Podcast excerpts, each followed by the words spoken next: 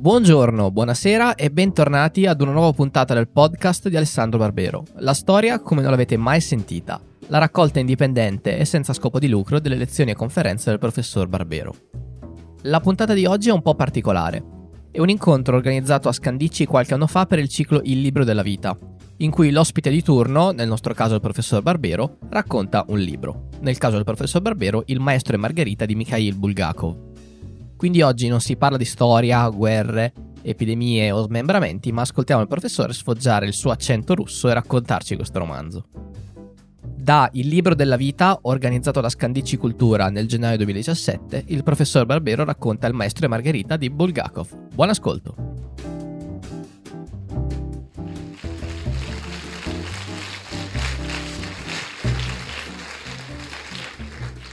Eh, grazie, buongiorno a tutti. Eh, ecco, io per non fare lo stesso errore di quel meraviglioso collega e, e gran signore che è Franco Cardini, vi parlerò invece esclusivamente del maestro e Margherita. Eh, benché non sia il mio mestiere, perché io appunto faccio lo storico e anche se ogni tanto mi viene voglia di scrivere un romanzo, però eh, il fatto di scrivere romanzi non vuol mica dire che sei capace di parlarne. Eh, è tutta un'altra cosa essere capaci di parlarne. Tant'è vero che io cercherò di dirvi qualche cosa di mio, ma mi appoggerò anche molto al romanzo e alla fine non ho resistito, ve ne leggerò anche dei brani, perché e ci guadagnate, eh, vi assicuro. Eh, sono minuti impiegati meglio che non a sentir parlare me. E, e comincio dall'inizio. Comincio dalle prime righe della prima mezza pagina del romanzo. Ah, eh, Mikhail Bulgakov, il maestro e Margherita. Capitolo primo. Non parlare mai con sconosciuti.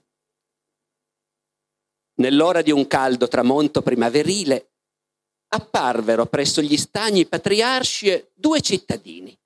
Il primo, sulla quarantina, con un completo grigio estivo, era di bassa statura, scuro di capelli, ben nutrito, calvo. Teneva in mano una dignitosa lobbietta e il suo volto, rasato con cura, era adorno di un paio di occhiali smisurati, con una montatura nera di corno.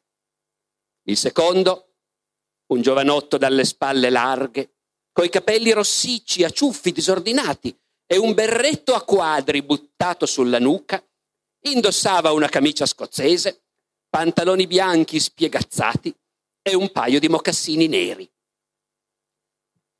Abbrevio, sono due letterati.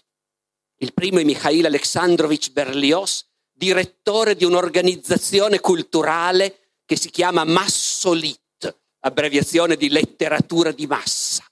L'altro è un giovane poeta, Ivan Nikolaevich Paniryov, che scriveva sotto lo pseudonimo Bies Domni, il senza casa o il senza tetto, se volete. Siamo naturalmente nella Mosca degli anni 20-30, dopo la rivoluzione. Giunti all'ombra dei tigli, che cominciavano allora a verdeggiare, gli scrittori si precipitarono per prima cosa verso un chiosco, dipinto a colori vivaci, che portava la scritta birra e bibite. Ma conviene rilevare la prima stranezza di quella spaventosa serata di maggio. Non solo presso il chiosco, ma in tutto il viale, parallelo alla via Malaya Bronnaia, non c'era anima viva. In un'ora in cui sembrava che non si avesse più la forza di respirare, quando il sole che aveva arroventato Mosca sprofondava oltre il viale Sadovaje in una secca bruma, nessuno era venuto sotto l'ombra dei tigli, nessuno sedeva su una panchina, deserto era il viale. Mi dia dell'acqua minerale, disse Berlioz. Non ce n'è, rispose la donna del chiosco. E chissà perché prese un'aria offesa. Dunque, voi direte, ecco, il solito romanzo russo pieno di personaggi con dei nomaci impossibili da ricordare. È vero, in un certo senso è vero, però notate come dalle prime righe in realtà questi personaggi descrivono un ambiente. Uno degli ambienti che Bulgakov conosceva bene e di cui si fa beffe ferocemente per tutto il romanzo. l'ambiente dei letterati post-rivoluzionari, scrittori che magari come il poeta Ivan Nikolaevich col suo soprannome il senza tetto ostentano appunto pose così da avanguardista di sinistra, sembra un po' un Majakovsky, no? Ecco, eh, e però sono tutti ben integrati. C'è già una rete di associazioni che vogliono dire alloggi, case di vacanze, eh, benefici vari. Ecco, la letteratura di massa è diventata un comodo sistema in cui quelli che sanno trafficare bene col regime si integrano a meraviglia. Bulgakov per tutta la vita cercherà di integrarsi anche lui senza riuscirci in quel sistema. E poi, in queste prime righe, cosa ancora? La topografia di Mosca, un quartiere preciso, i giardini degli stagni patriarci che esistono ancora oggi, lì, vicino all'anello dei giardini, il Sadova e Calzò, vicino alla via Malaya Bronna, e dove Bulgakov, volevo dirvelo dopo, ma ve lo dico già adesso, ha abitato a lungo tutta una topografia di una città che è protagonista del romanzo e che è designata con estrema precisione. E poi però naturalmente questa scena è descritta con apparente realismo, gli occhiali, il berretto, la camicia, però noi sappiamo che stanno per raccontarci una spaventosa serata di maggio, di cui il fatto che ai giardini stranamente non c'è nessuno è soltanto la prima stranezza. Chi scrive queste cose? Mikhail Afanasievich Bulgakov era nato nel 1891 a Kiev, che oggi è la capitale dell'Ucraina e che allora era una grande città multietnica dell'impero russo. Bulgakov è uno scrittore russo, la sua famiglia veniva dalle province russe, lui ha sempre scritto in russo e si è sempre considerato russo, il che non ha impedito ultimamente ai nazionalisti ucraini di montare una polemica rivendicandolo come scrittore ucraino. Ma queste sono cose che succedono quando si sfasciano gli imperi. Il papà, abbiamo detto Mikhail Afanassievich Bulgakov, dunque il papà si chiamava Afanasi. E Afanasi, che morì quando Bulgakov aveva 15 anni, era un teologo, professore di storia delle religioni all'Accademia Teologica di Kiev e entrambe le famiglie dei nonni di Bulgakov erano famiglie di ecclesiastici. Sapete che i preti russi si sposano e quindi tengono famiglia e in Russia c'è o c'era la tradizione per cui il mestiere si trasmetteva spesso di padre in figlio. Ecco, il fatto che Bulgakov è nipote di ecclesiastici, figlio di un teologo, teniamolo presente, perché in questo romanzo, che per me, che sono ateo, è il più bel romanzo mai scritto, la religione ha un ruolo immenso, importantissimo. La religione, la sensibilità religiosa, la spiritualità, la mistica, tutto tranne la Chiesa. La Chiesa non c'è per niente, mai neanche menzionata, ma la religione sì. Mikhail, nato nel 1891, badate alle date, appartiene a quella generazione tragica che ha attraversato tutti, tutti i disastri del Novecento, la generazione che era in età di servizio militare o almeno di essere richiamati quando è scoppiata la prima guerra mondiale. Lui non l'hanno richiamato subito perché era studente in medicina. Il mestiere di Bulgakov, prima di reinventarsi scrittore, era il mestiere del medico.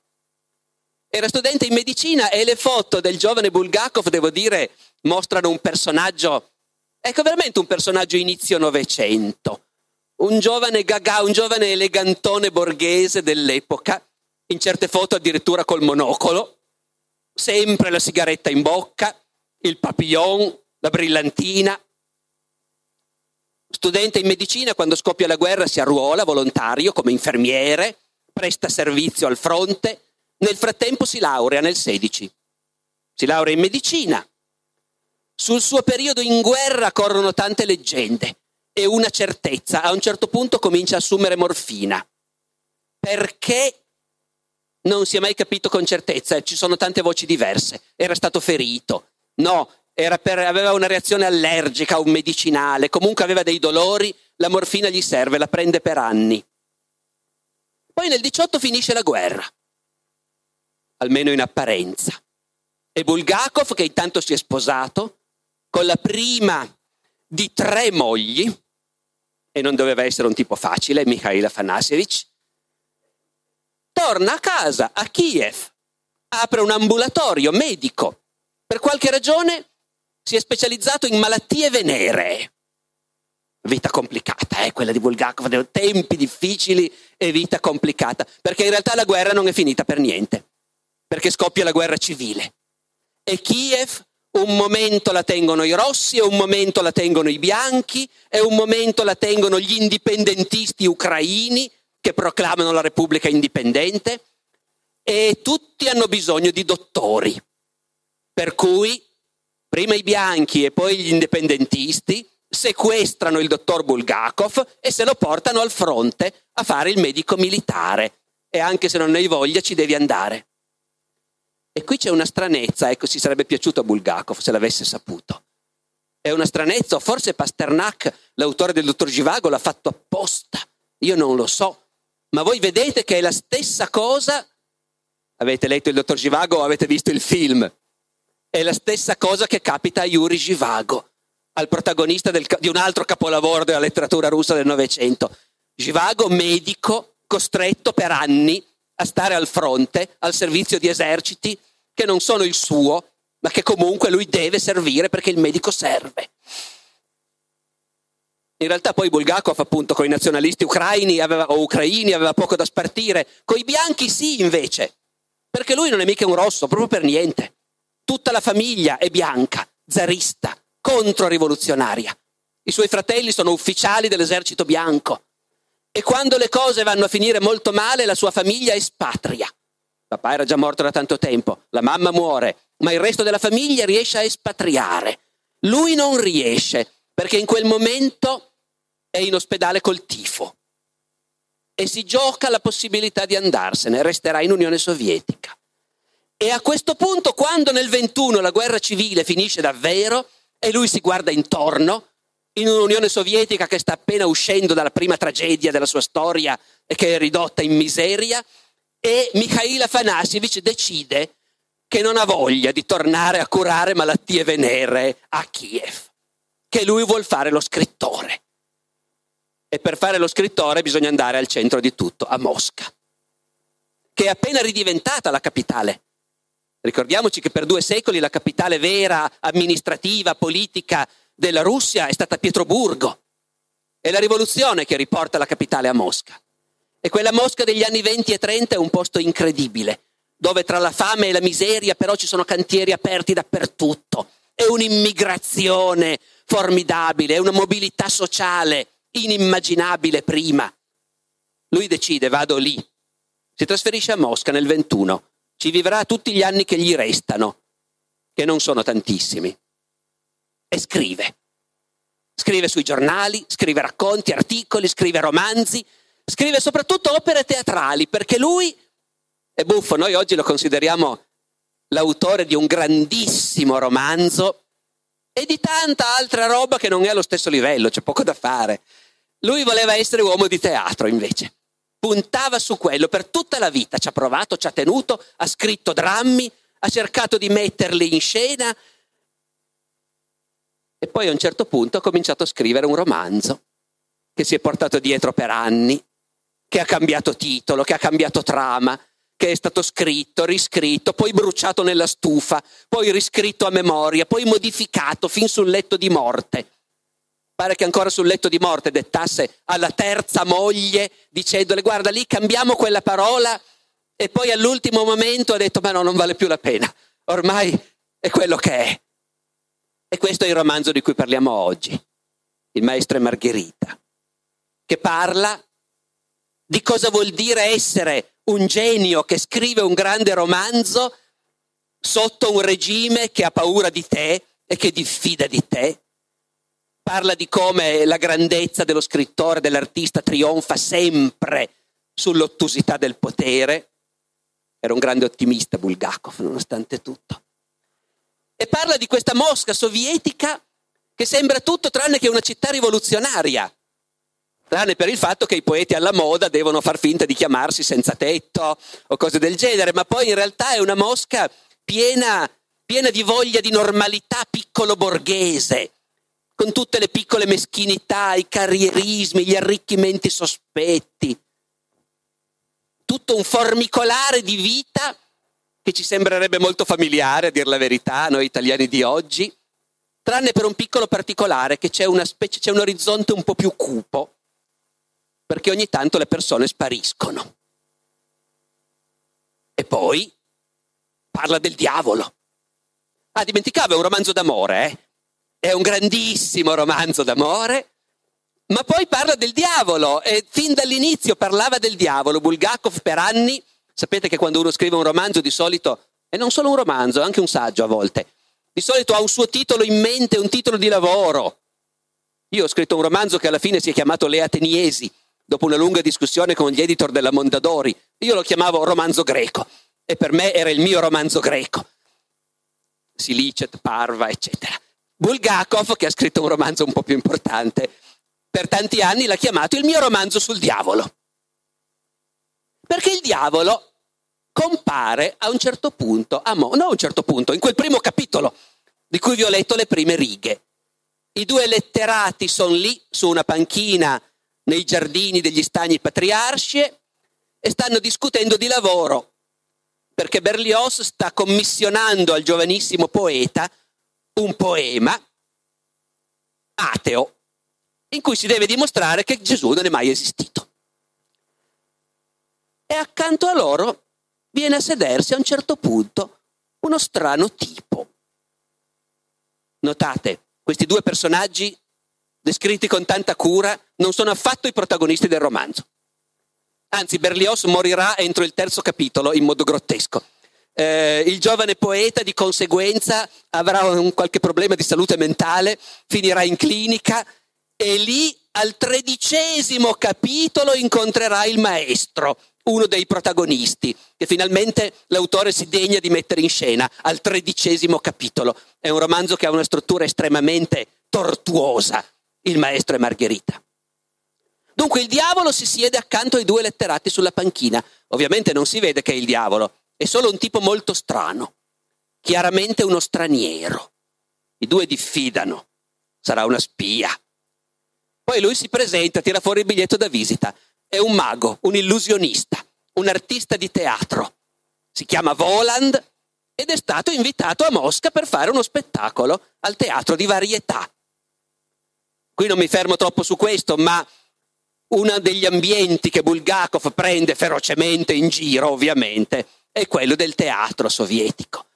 Non soltanto, appunto, non tanto registi e attori, quanto burocrati, direttori, anche lì con tutto un giro di strane cose poco pulite che succedono. Dunque il diavolo si intromette nella discussione dei due. Si stupisce molto quando sente che scrivono un poema per dimostrare che Gesù non esiste, anzi si mette francamente a ridere. E si stupisce molto, o meglio ostenta di stupirsi quando questi gli dicono che sono atei, anzi lui fa finta di essere uno straniero che non capisce bene, che dice ma ho capito bene, loro sono atei, non lo dico a nessuno, eh. E loro si mettono a ridere, siamo in Unione Sovietica, non dobbiamo mica nasconderlo a nessuno che siamo atei. E quindi secondo voi Gesù non è mai esistito? E loro dicono certo non è mai esistito. E il diavolo di nuovo si mette a ridere come un matto. E poi comincia a raccontargli una storia. Qui vi leggo proprio solo poche righe.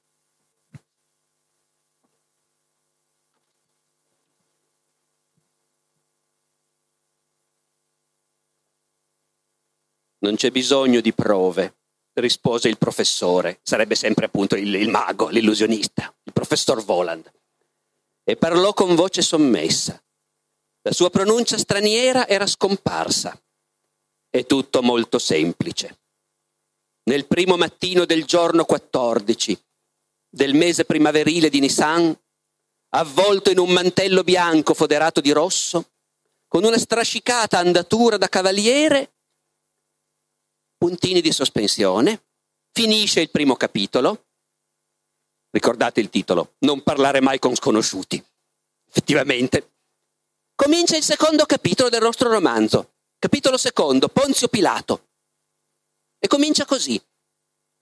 Al mattino presto del giorno 14 del mese primaverile di Nisan, avvolto in un mantello bianco foderato di rosso, con una strascicata andatura da cavaliere, nel porticato tra le due ali del palazzo di Erode il Grande, entrò il procuratore della Giudea, Ponzio Pilato. E va avanti così l'intero capitolo. E ogni tanto nel corso del Maestro e Margherita c'è un capitolo che abbandona Mosca e Voland e il Maestro e Margherita e racconta la storia di Ponzio Pilato. Vi dicevo che ha una struttura complicata questo romanzo. C'è un romanzo nel romanzo che racconta la storia di questo procuratore della Giudea che a un certo punto si trova a dover giudicare uno strano tipo che gli hanno denunciato per sovversione e con cui lui non sa bene cosa deve fare.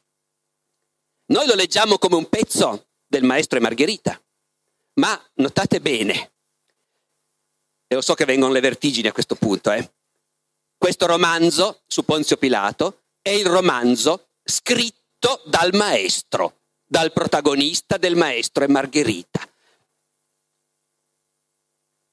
Dopodiché a questo punto le trame che si intrecciano sono così tante che noi dobbiamo fare un po' di chiarezza. Cominciamo a sgombrare il campo dalla prima, che occupa gran parte dei primi capitoli e che è bellissima e divertentissima, anche se non tocca ancora quei vertici lirici del romanzo d'amore che si sviluppa poi col tempo nella seconda parte. Tutta la prima parte, ma anche pezzi dopo vengono fuori, è il racconto quel, delle malefatte del diavolo ovvero del professor Voland, nella Mosca sovietica. Oh, tanto per cominciare, la prima malefatta, appunto, ne pagano le spese i due che hanno fatto l'errore di parlare con uno sconosciuto. Il professor Voland sostiene di saper prevedere il futuro. Il letterato capo Berlioz si mette a ridere e dice allora preveda un po' come morirò io. Vediamo un po', sì, sì, sì. Eh, ecco, sì, sì le taglieranno la testa. Berlioz si mette a ridere, ma figuriamoci, ma chi? Nemici, controrivoluzionari. No, no, eh, una ragazza, un membro della società della gioventù comunista. A questo punto i due letterati si convincono definitivamente che lo straniero è matto. Se ne vanno, terzo capitolo, attraversando le rotaie del tram. Berlioz scivola, cade sulle rotaie mentre sta arrivando il tram, guida una giovane tranviera siamo nella Mosca post-rivoluzionaria, e il tram gli taglia la testa. A questo punto capite perché l'altro finisce in manicomio, effettivamente. E Voland, chiamiamolo così anche noi, prende possesso dell'appartamento del defunto Berlioz che ha sgombrato il campo in questo piacevole modo. Questo è uno dei cuori del romanzo, l'appartamento numero 50 al numero 302 bis della Sadovaia, il grande viale che passa in quel quartiere. Due parole su questo appartamento, che a suo modo è un protagonista sia del romanzo sia della sua leggenda nella cultura russa di oggi. Il numero 302 bis della Sadovaia in realtà non esiste. Però qualcuno ha notato che bis in ucraino vuol dire diavolo. Però l'appartamento numero 50 esiste. Sapete che in Russia gli appartamenti sono numerati, non solo i portoni, ma anche i singoli appartamenti. Bulgakov ha abitato per anni nell'appartamento numero 50 a un altro numero, al 10 della Sadovaia, a due isolati dagli stagni patriarci. Non appena il romanzo è stato pubblicato in Russia, in Unione Sovietica, negli anni 60, immediatamente i lettori sono andati a cercare di identificare questo appartamento, l'hanno trovato al numero 10, l'appartamento 50. Lì ha vissuto Bulgakov, lì ha vissuto Voland. In quell'appartamento è ambientato il romanzo e immediatamente, non l'appartamento che era privato, ma le scale e l'androne si sono riempite di graffiti. Per tutti gli anni 60, 70, 80 la gente andava lì e scriveva o disegnava sui muri di quell'alloggio. Già nell'ingresso c'era una grande scritta che diceva Gloria Bulgakov. E poi c'erano le citazioni dal romanzo. Io non ci sono mai stato, ma ho visto le fotografie. C'era un graffito che riproduceva la battuta che il diavolo pone ai due letterati all'inizio. Voi siete atei? E sotto c'era scritto, no, non siamo atei. Una ragazza aveva scritto, anche se non sono Margherita, troverò il mio maestro. Oggi non c'è più molto di tutto questo. Ci sono dei libri che lo documentano. A un certo punto è stato tutto ripulito, cancellato, hanno tenuto, mi dicono, dei pezzi. E l'appartamento è diventato un museo. Il museo statale dell'appartamento di Bulgakov. Simile a tutti gli altri musei di questo tipo, con la scrivania, gli occhiali, i libri.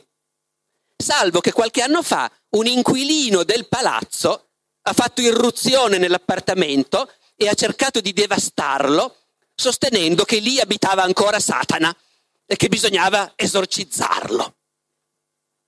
Dunque Voland si intrufola e si stabilisce nell'appartamento numero 50 con tutta una corte di aiutanti meravigliosi. Il buffone di corte Karaviov, detto Fagotto, l'assassino del gruppo, Azzazzello, con un osso di pollo nel taschino e una zanna che sporge dalla bocca. La donna del gruppo, Hella, una ragazza con i capelli rossi che gira nuda e che sarebbe bellissima se non fosse per quella cicatrice che le attraversa tutta la gola. E poi soprattutto l'altro buffone indimenticabile, il gatto parlante, Behemoth, grosso come un maiale, capace di camminare su due zampe, di giocare a scacchi, spiritosissimo e cattivissimo nelle battute. Il nome Behemoth è quello di una creatura mostruosa della Bibbia, ma in russo vuol dire ippopotamo. E dunque, questa banda di matti scatenati al seguito del diavolo impazza dentro Mosca, in modo che per noi lettori è estremamente comico e che per le persone che rimangono coinvolte invece è spesso piuttosto sinistro. Il mondo che incontrano appunto è quello che Bulgakov odiava, il mondo della Mosca burocratica, conformista, piena di arrivisti, di speculatori. Tutta questa gente incrocia il cammino di Voland o dei suoi aiutanti, presidenti di qualche commissione, di qualche associazione, o magari semplicemente il barista del teatro di varietà, arricchito dalla borsa nera ma tutti questi incontri hanno una cosa in comune, che salvo un miracolo vanno a finire molto male. E ve ne voglio leggere un esempio. Voland ha dato, ci sarebbe da leggere tutto il romanzo, ma non ci basta il tempo stamattina, ha dato il suo memorabile spettacolo al teatro di varietà, in cui sono successe le cose più terrificanti, tipo che il pubblico elegante nell'androne di colpo si è trovato tutto in mutande, eh, o che dal cielo, dal soffitto, cioè del teatro, sono piovuti biglietti da 10 rubli, in immensa quantità, e la gente se ne è impadronita di questi biglietti da 10 rubli.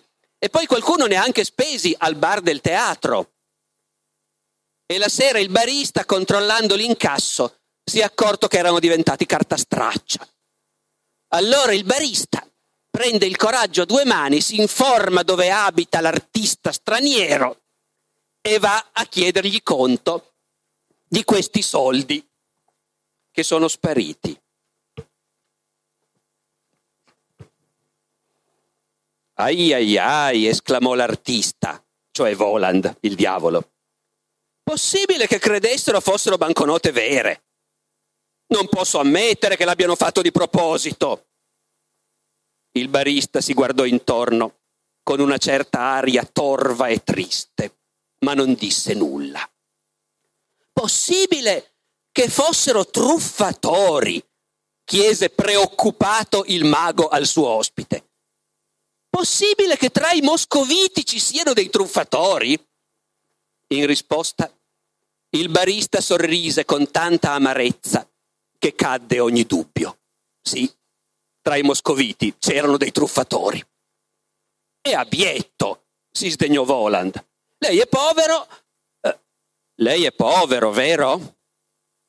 Il barista ritirò la testa tra le spalle, in modo che si vide che era un uomo povero. Quanti soldi ha da parte? La domanda era posta, ecco io ho sbagliato, la domanda era posta con tono compassionevole, non l'ho recitato bene.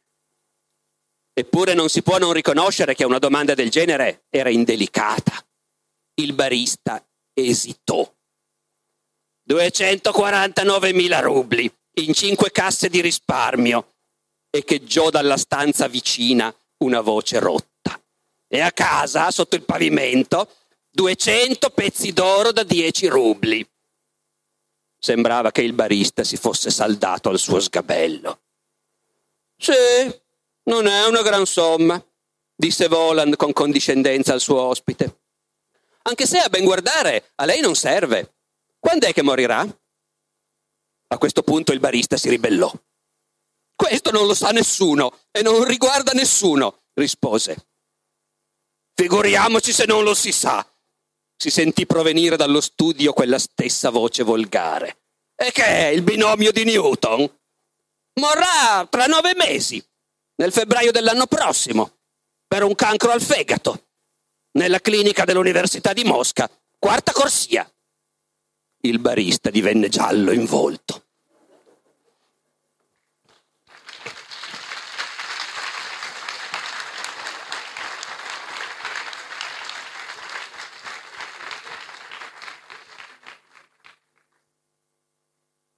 Ora, fra le vittime di Voland c'è, come sappiamo, anche il poeta Ivan Biesdomny, che ha assistito al disastro della morte di Berlioz ed è finito in casa di cura. E lì incontra, come vi dicevo, uno stranissimo ricoverato che gli racconta la sua storia. Questo ricoverato, che non ha nome, è uno scrittore e viveva in uno scantinato preso in affitto, due stanzette e un lavandino, e stava scrivendo un grande romanzo su Ponzio Pilato. E l'aveva quasi finito. E anzi, aveva già scritto l'ultima pagina sapeva già che le ultime parole del suo romanzo dovevano essere il quinto procuratore della Giudea, il cavaliere Ponzio Pilato. Un giorno lo scrittore ha incontrato per la strada una donna, sconosciuta, e di colpo si sono innamorati. Ora io sono sicuro che mi perdonate se vi leggo ancora una pagina perché è molto meglio che non provare a raccontarvela io.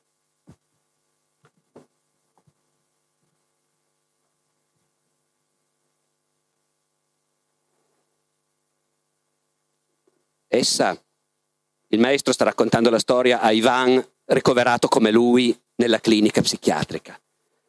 Essa aveva in mano orribili fiori gialli, inquieti. Non so come si chiamino, ma sono sempre i primi ad apparire a Mosca. Questi fiori si stagliavano nettamente sul suo soprabito nero, primaverile. Aveva fiori gialli, un brutto colore. Dalla Tvierskaya svoltò in un vicolo e si voltò. Conosci la Tvierskaya, no? Lungo la Tvierskaya camminavano migliaia di persone, ma le garantisco che essa vide me solo e mi guardò, non dico preoccupata, ma addirittura in un certo qual modo morboso. Fui colpito, non tanto dalla sua bellezza, quanto dalla straordinaria, mai vista solitudine nei suoi occhi. Ubbidendo a quel richiamo giallo, anch'io svoltai nel vicolo e la seguii. Camminavamo in silenzio lungo il vicolo triste e storto. Io da un lato, lei dall'altro. E si figuri che non c'era anima viva mi tormentavo perché mi sembrava che fosse necessario parlarle e temevo che non sarei riuscito a pronunciare neppure una parola.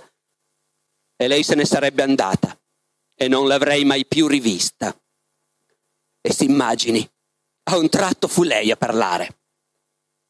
Le piacciono i miei fiori? Mi ricordo chiaramente il suono della sua voce, alquanto bassa, ma con brusche variazioni di tono. E è sciocco, lo so. Parve che un eco risuonasse nel vicolo e si ripercuotesse nel muro giallo e sporco. Passai in fretta sull'altro marciapiede e avvicinandomi a lei risposi no. Mi guardò sorpresa e di colpo in modo del tutto inatteso, sentii che per tutta la vita avevo amato proprio quella donna. Che storia, eh? Lei dirà naturalmente che sono pazzo. Non dico niente, esclamò Ivan e soggiunse la supplico, continui. Quel che successe poi lo può indovinare lei stesso. Inaspettatamente si asciugò una lacrima con la manica destra e proseguì. L'amore ci si parò dinanzi come un assassino sbuca fuori in un vicolo, quasi uscisse dalla terra, e ci colpì subito entrambi. Così colpisce il fulmine, così colpisce un coltello a serramanico.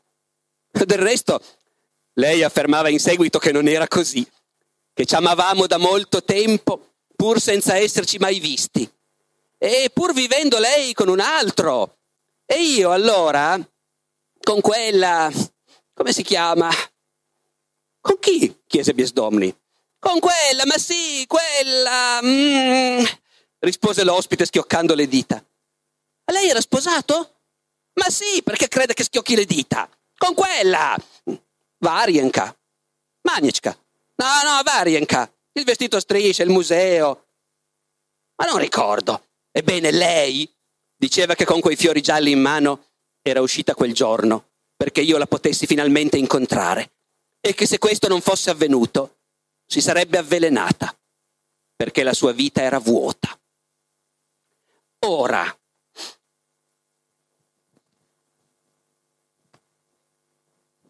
il personaggio di Margherita, per quanto ne sappiamo, nelle prime stesure del romanzo non c'era, non era previsto. Compare a un certo punto compare quando Bulgakov ha divorziato non più dalla prima, ormai è già passato del tempo, ma dalla seconda moglie per sposare la terza, Elena, Elena Shilovskaya. Elena è Margherita. Col matrimonio con Elena, Margherita fa irruzione anche nel romanzo e, e qui non c'è niente da fare. Qui il maestro è, è l'autore, è Bulgakov il quale era, mi perdonerete la parola, un grandissimo stronzo, e parlando della, prima, della moglie precedente diceva sì, quella lì, io allora stavo con quella lì, come si chiamava? Ma adesso c'è Margherita, adesso c'è Elena nella vita vera. Margherita è sposata, torniamo al romanzo, è sposata infelicemente ma non può lasciare il marito. Ogni giorno però va a trovare lo scrittore nel suo scantinato. Gli prepara da mangiare, mangiano insieme, hanno una loro vita come se lei fosse la sua moglie segreta. E lui le legge il suo romanzo su Ponzio Pilato.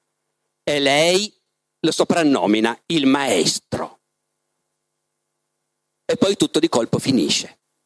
Perché il maestro è stato attaccato dai critici e nessuno vuole pubblicare quello che scrive. E allora, in un momento di disperazione, ha bruciato il manoscritto del romanzo e ha cominciato a perdere la ragione, tanto che è finito in clinica psichiatrica, dove noi lo abbiamo incontrato. E Margherita vive nel rimpianto e nella disperazione di non averlo saputo salvare. Tutto questo il maestro ce lo racconta, lo racconta al poeta Ivan Biesdomni in clinica. Margherita non è ancora comparsa per nulla. Poi a un certo punto compare e il romanzo svolta. Le due trame si incontrano. Voland incontra Margherita. Voland incontra Margherita perché il diavolo ha come abitudine, quando va in viaggio in una città, di dare a un certo punto un grande ballo notturno a cui invita tutti i dannati dell'inferno. E la tradizione vuole che abbia una regina al suo fianco. E dunque i suoi sono sguinzagliati per Mosca alla ricerca di una donna adatta per fare la regina al fianco di Satana durante il gran ballo. E Azazello, l'assassino, trova Margherita e le propone di entrare al servizio di Voland per quella notte e le promette che in cambio potrà esaudire qualunque desiderio. Qui, fermo un attimo, voi vedete qual è l'eco letteraria. Faust, naturalmente. Salvo che in Faust Margherita, il nome viene da lì, la Gretchen del Faust è Margherita. Nel Faust Margherita ha un ruolo passivo, chi fa il patto col diavolo è lui, l'uomo, Faust. Invece qui è Margherita che fa il patto col diavolo. Margherita pensa una cosa sola, se posso esaudire un desiderio, salverò il maestro. E accetta. E a Zazzello le lascia una crema con precise istruzioni. A mezzanotte spogliarsi nuda, spalmarsi la crema su tutto il corpo. Margherita esegue e si trasforma in una strega, capace di volare. E prende il volo nella notte, sorvolando la mosca sovietica e gridando sono invisibile e libera.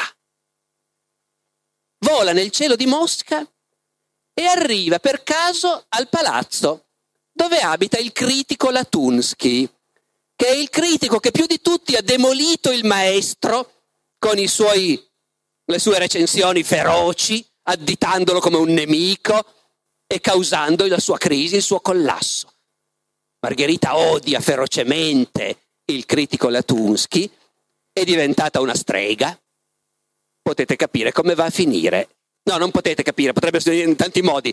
Entra nell'appartamento, Bulgakov ci dice, non sapeva il critico Latunsky la fortuna che aveva avuto di essere stato invitato a cena fuori quella sera. Margherita trova l'appartamento vuoto e si dedica alla demolizione dell'appartamento. Sistematicamente distrugge tutto. E questa, devo dire, è una pagina che gli scrittori leggono sempre con grandissimo godimento. I critici meno, credo. Ma per gli scrittori, devo dire, Bulgakov ha fatto la vendetta di un'intera categoria. Ora, uno scrittore che sta scrivendo un romanzo su Ponzio Pilato e che però è stato stroncato dai critici, che ha la carriera distrutta, che è sull'orlo della crisi di nervi o della malattia mentale. È un diavolo che a un certo punto interviene. Qui non c'è niente da fare. In filigrana è la vita di Bulgakov in quegli anni e il diavolo è Stalin. Bulgakov per qualche anno aveva avuto un certo successo negli anni venti anche se scriveva delle cose impossibili, perché questo figlio di una famiglia di controrivoluzionari sapeva scrivere solo romanzi o drammi che mettevano in scena la vita degli ufficiali zaristi che si erano opposti alla rivoluzione, degli emigrati, quelli che avevano perso la guerra civile e erano andati via. Nessuno lo voleva mettere in scena a Mosca. Fin quando Stalin non intervenne e non decretò che quando si trattava di uno scrittore così bravo era stupido parlare di destra o di sinistra, che queste erano parole che andavano bene per il partito, ma che uno scrittore così bravo era al di sopra. E fece mettere in scena il più importante dei drammi di Bulgakov, i giorni dei Turbin. I Turbin sono appunto questa famiglia di bianchi. La leggenda in Russia dice che Stalin andò 15 volte a vedere i giorni dei Turbin e questo avveniva a metà degli anni venti. Poi però Stalin deve aver avuto altro a cui pensare e si occupa di altre cose e i critici ricominciano a attaccare Bulgakov e a stroncarlo e i teatri rifiutano di nuovo di mettere in scena le sue opere. La sua carriera va a picco. Nel 1930 Bulgakov è sull'oro del suicidio. Fa qualcosa che è equivalente al suicidio, brucia nella stufa il primo abbozzo del romanzo che sta scrivendo. E poi scrive una lettera al governo sovietico in cui denuncia il fatto di essere vittima di una persecuzione. Citazione dalla lettera di Bulgakov 1930. Ho analizzato la cartella con tutti i ritagli di stampa dedicati a me dalla stampa sovietica in dieci anni di attività letteraria. Sono 301 e di questi tre sono elogiativi, 298 ostili e insultanti. E alla fine della lettera Bulgakov chiede al governo sovietico che gli diano un lavoro, perché rischia di morire di fame in realtà, o che lo lasciano andare all'estero. E poi succede qualcosa di così traumatico che cambia il destino di Bulgakov. La lettera era del 28 marzo 1930. Il 14 aprile si suicida Majakovsky. Majakovsky, il poeta più popolare della rivoluzione, che ha incarnato tutto il mondo degli scrittori e degli artisti che hanno creduto nella rivoluzione e che nel 1930 si suicida. È uno shock per un intero paese. C'è un grande libro del linguista russo Roman Jacobson che si intitola Una generazione che ha dissipato i suoi poeti e che racconta appunto il destino tragico dei grandi poeti che sono venuti fuori in Russia dopo la rivoluzione, molti dei quali sono finiti male, suicidi o, o peggio. Majakovsky lascia una lettera di commiato. Ve ne leggo qualche riga. A tutti. Se muoio, non incolpate nessuno. E per favore niente pettegolezzi. Il defunto non li poteva sopportare. Apro una parentesi che ci porta lontano dalla Russia, ma rimaniamo nella letteratura. Di sicuro conosceva questa lettera Cesare Pavese, che vent'anni dopo si è suicidato e ha lasciato un biglietto in cui scriveva perdono a tutti e a tutti chiedo perdono. Va bene?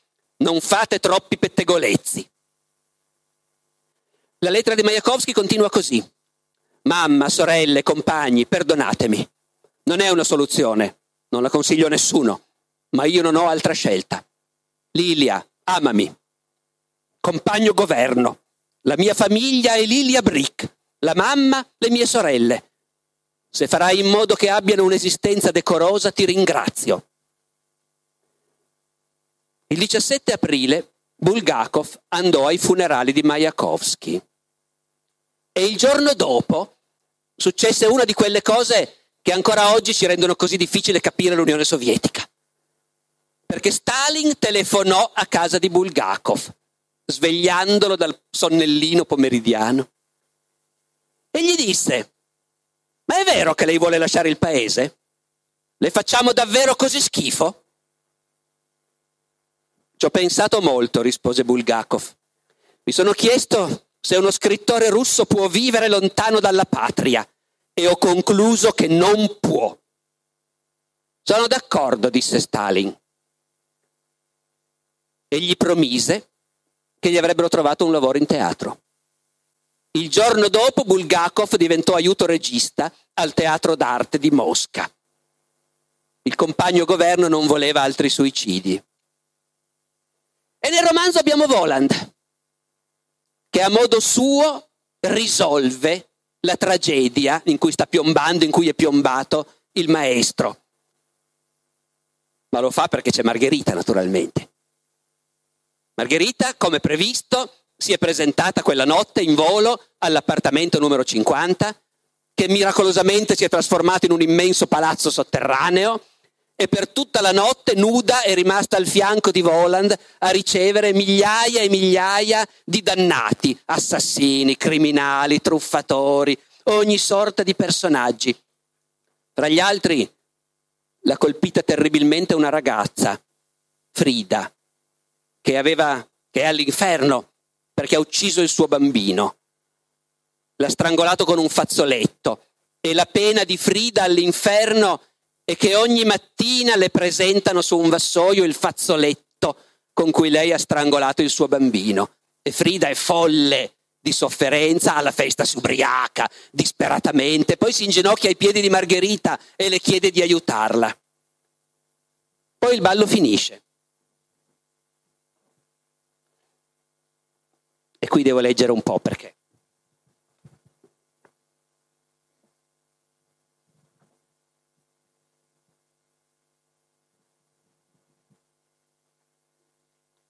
Voland, gli aiutanti, Margherita sono lì che si riposano dopo le fatiche del ballo, bevono qualcosa, chiacchierano e poi Voland dice adesso è ora della ricompensa.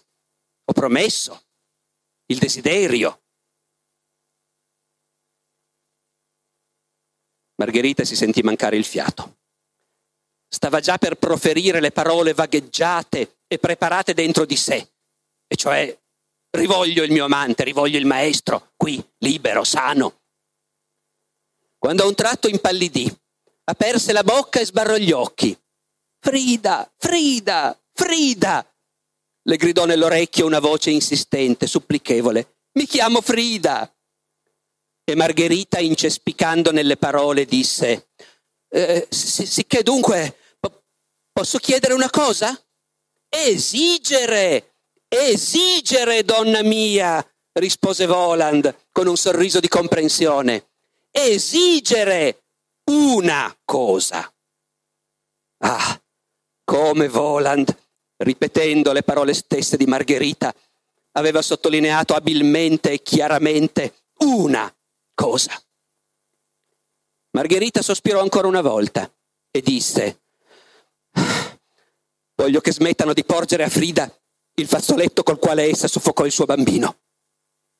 Il gatto, ricordate il gatto Behemoth, il gatto alzò gli occhi al cielo e sospirò rumorosamente, ma non disse nulla. Dato che, prese a dire Voland sogghignando, è naturalmente del tutto esclusa la possibilità che lei abbia ricevuto una bustarella da quella stupida di Frida. Non so proprio che fare. Rimane forse una cosa sola, procurarsi degli stracci e tappare con essi tutte le fessure della mia camera da letto. Di che sta parlando, messere? si stupì Margherita, dopo aver sentito quelle parole davvero incomprensibili. Sono pienamente d'accordo con lei, messere, intervenne il gatto. Sì, proprio, degli stracci. E dal dispetto batté la zampa sulla tavola. Sto parlando della pietà, spiegò Voland, senza staccare da Margherita il suo occhio infocato.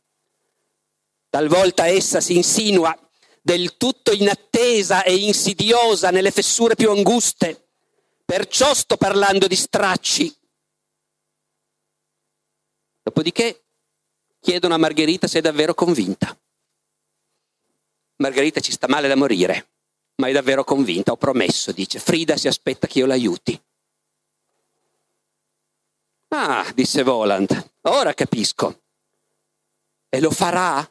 domandò sottovoce Margherita. Nemmeno per idea, rispose Voland. Il fatto è, cara regina, che c'è stata una piccola confusione. Ogni dicastero deve occuparsi dei propri affari. Non lo nego, le nostre possibilità sono piuttosto grandi. Sono assai più grandi di quanto presuma certa gente, non molto perspicace.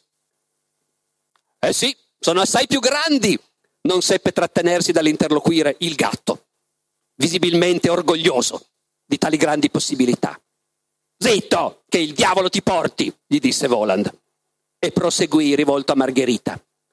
Ma che senso c'è a fare qualcosa che è di competenza di un altro, chiamiamolo così, eh, di Castero?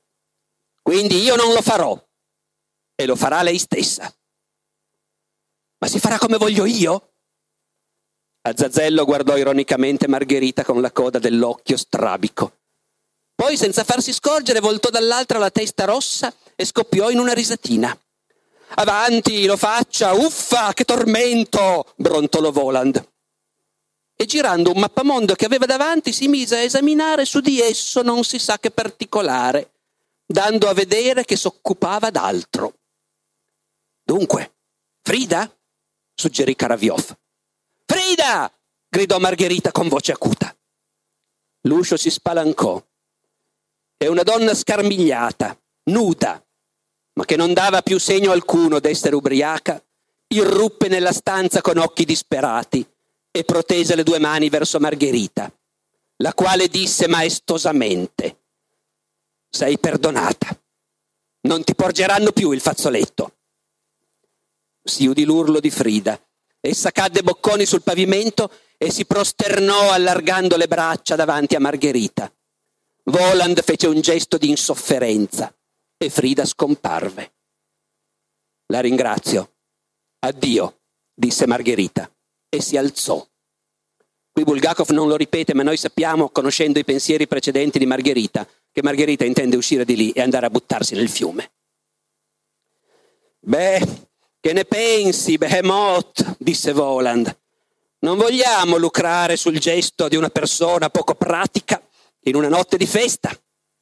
Si volse verso Margherita. Dunque, questo non conta, perché io non ho fatto niente. Che cosa vuole per sé? Ci fu un momento di silenzio e lo ruppe Karaviov, che sussurrò all'orecchio di Margherita. Donna adamantina, questa volta le consiglio d'essere un po' più ragionevole, altrimenti, sa, la fortuna potrebbe anche sfuggirle. Voglio che subito, in quest'attimo stesso, mi venga restituito il mio amante, il maestro, disse Margherita. E uno spasimo le contrasse il viso.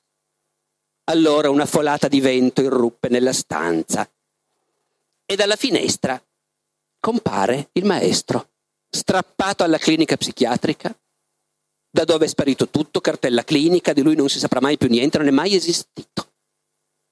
Compare lì di colpo.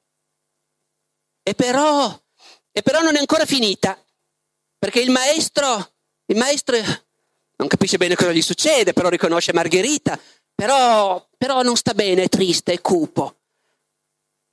E qui, qui di nuovo si sovrappongono il personaggio del maestro e quello del suo creatore, Bulgakov. Perché adesso arriviamo a quello che è il vero cuore del romanzo, il fatto che questo romanzo è stato bruciato. Bulgakov nel 1930 aveva bruciato nella stufa la prima stesura del suo romanzo e poi ha ricominciato a scriverlo due anni dopo, dopo aver incontrato Elena. Anzi, Elena si ricorda che loro erano in viaggio di nozze a Leningrado e Bulgakov le ha raccontato di questo romanzo sul diavolo, che adesso voleva rimettersi a scriverlo. L'aveva bruciato, ma non importa. A Mosca dice ho tutti gli appunti. E poi si mette a scrivere lì, a Leningrado, in albergo. E Elena gli chiede, ma scusa, ma gli appunti li hai a Mosca? E Bulgakov le risponde, ma in realtà non importa mi ricordo ogni parola a memoria. E il maestro invece non si ricorda ogni parola a memoria. Il maestro ha bruciato il suo romanzo.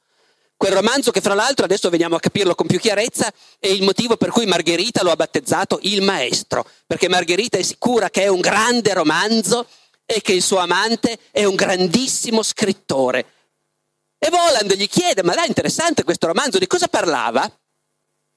E si fa grasse risate quando apprende che il romanzo parla di Ponzio Pilato, personaggio che lui, Satana, conosce benissimo. Vi faccio un'ultima lettura, senza la quale non avrebbe senso finire.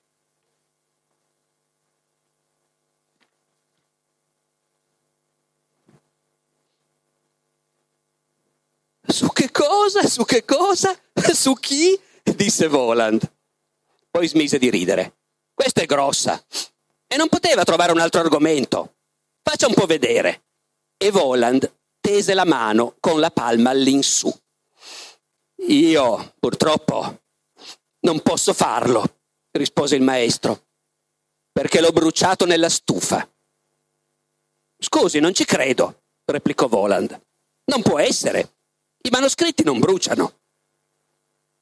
Si voltò verso Behemoth e disse, Su Behemoth, dammi qua il romanzo. Il gatto all'istante saltò giù dalla seggiola e tutti videro che era seduto su un grosso pacco di manoscritti. Con un inchino il gatto porse a Voland l'esemplare che stava sopra gli altri. Margherita si mise a tremare e gridò, commuovendosi di nuovo fino alle lacrime. Eccolo il manoscritto! Eccolo! Si precipitò verso Voland e aggiunse rapita, onnipotente, onnipotente. I manoscritti non bruciano. È diventata la frase più famosa della letteratura russa del Novecento ed è il simbolo della resistenza dello spirito contro la dittatura. Tra l'altro quando furono aperti gli archivi sovietici negli anni 80-90, un letterato sovietico, Vitali Shentalinsky, scrisse un grande libro che c'è anche tradotto in italiano, che si intitola proprio I manoscritti non bruciano, andando a ritrovare negli archivi del KGB i dossier e i documenti e i manoscritti sequestrati ai tanti poeti e scrittori che erano finiti in lager e trovando anche le relazioni, le relazioni della polizia segreta che spiava, le relazioni di quelli che spiavano Bulgakov. 23 maggio 1935. Bulgakov soffre di un disturbo nervoso. Dice di non poter andare da solo per strada. Viene accompagnato persino di giorno. Lavora molto. Sta terminando una pièce. E ci sono rapporti di funzionari, non si chiamava ancora il KGB, l'NKVD, che riferiscono di aver parlato con Bulgakov e di avergli detto Bulgakov, non scrivere più niente, occupati di altre cose. Ricordati della tua professione di medico, cura la gente e noi ti lasceremo tranquillo.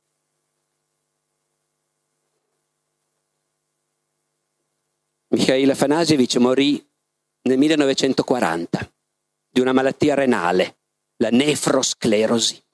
Non aveva neanche 50 anni. Era la stessa malattia di cui era morto suo padre, più o meno alla stessa età. E lui stesso fece in tempo a diagnosticarsela. E fece in tempo a finire il suo romanzo, che negli ultimi anni aveva deciso di intitolare Il maestro e Margherita. Diversamente da tanti altri, era sopravvissuto al terrore di Stalin, per morire poi appunto di malattia. Non fece in tempo a vedere, che so, la seconda guerra mondiale, per esempio, quando un altro diavolo arrivò vicinissimo a Mosca non seppe mai che il suo romanzo era stato pubblicato e accolto in tutto il mondo con commozione. Eugenio Montale disse un miracolo.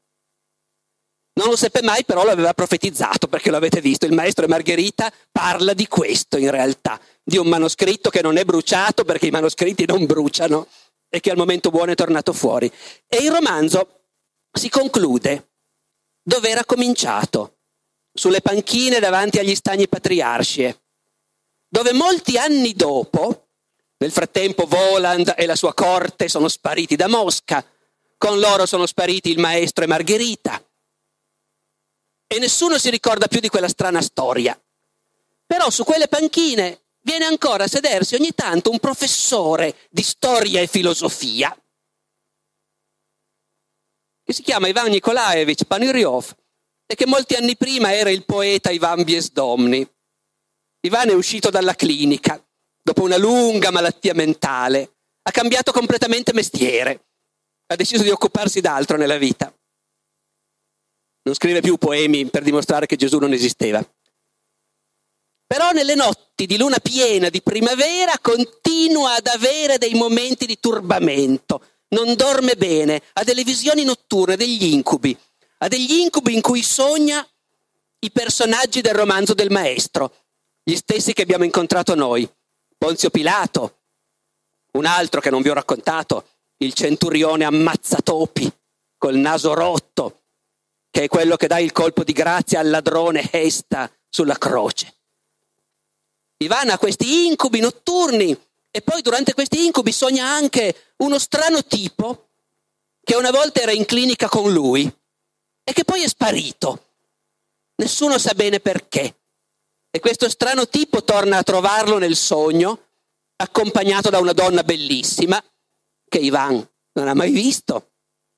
E quando questa donna bellissima lo bacia, Ivan smette di agitarsi e dorme tranquillo.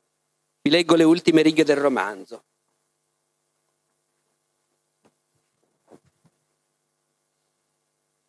Essa si china su Ivan e lo bacia sulla fronte. E Ivan si protende a lei e la fissa negli occhi, ma essa indietreggia, indietreggia e se ne va col suo compagno verso la luna.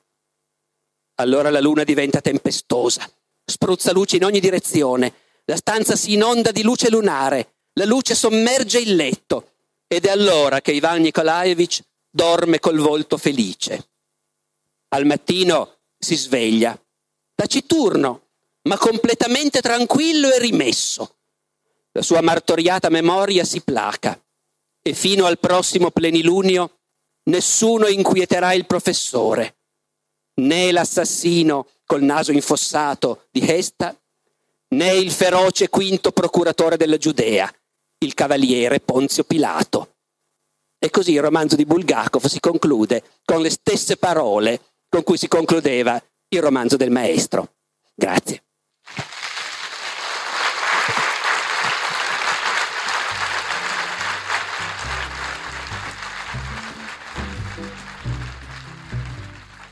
Grazie a voi per aver ascoltato questa puntata e grazie al comune di Scandicci che ci ha dato il permesso di avere questo incontro qui sul podcast.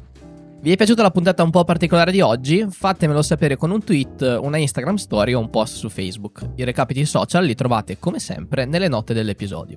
La musica che sentite è come sempre la boss antigua di Kevin MacLeod da incompetech.com, pubblicata con licenza Creative Commons CC BY 4.0. Alla prossima, con una nuova puntata del podcast di Alessandro Barbero.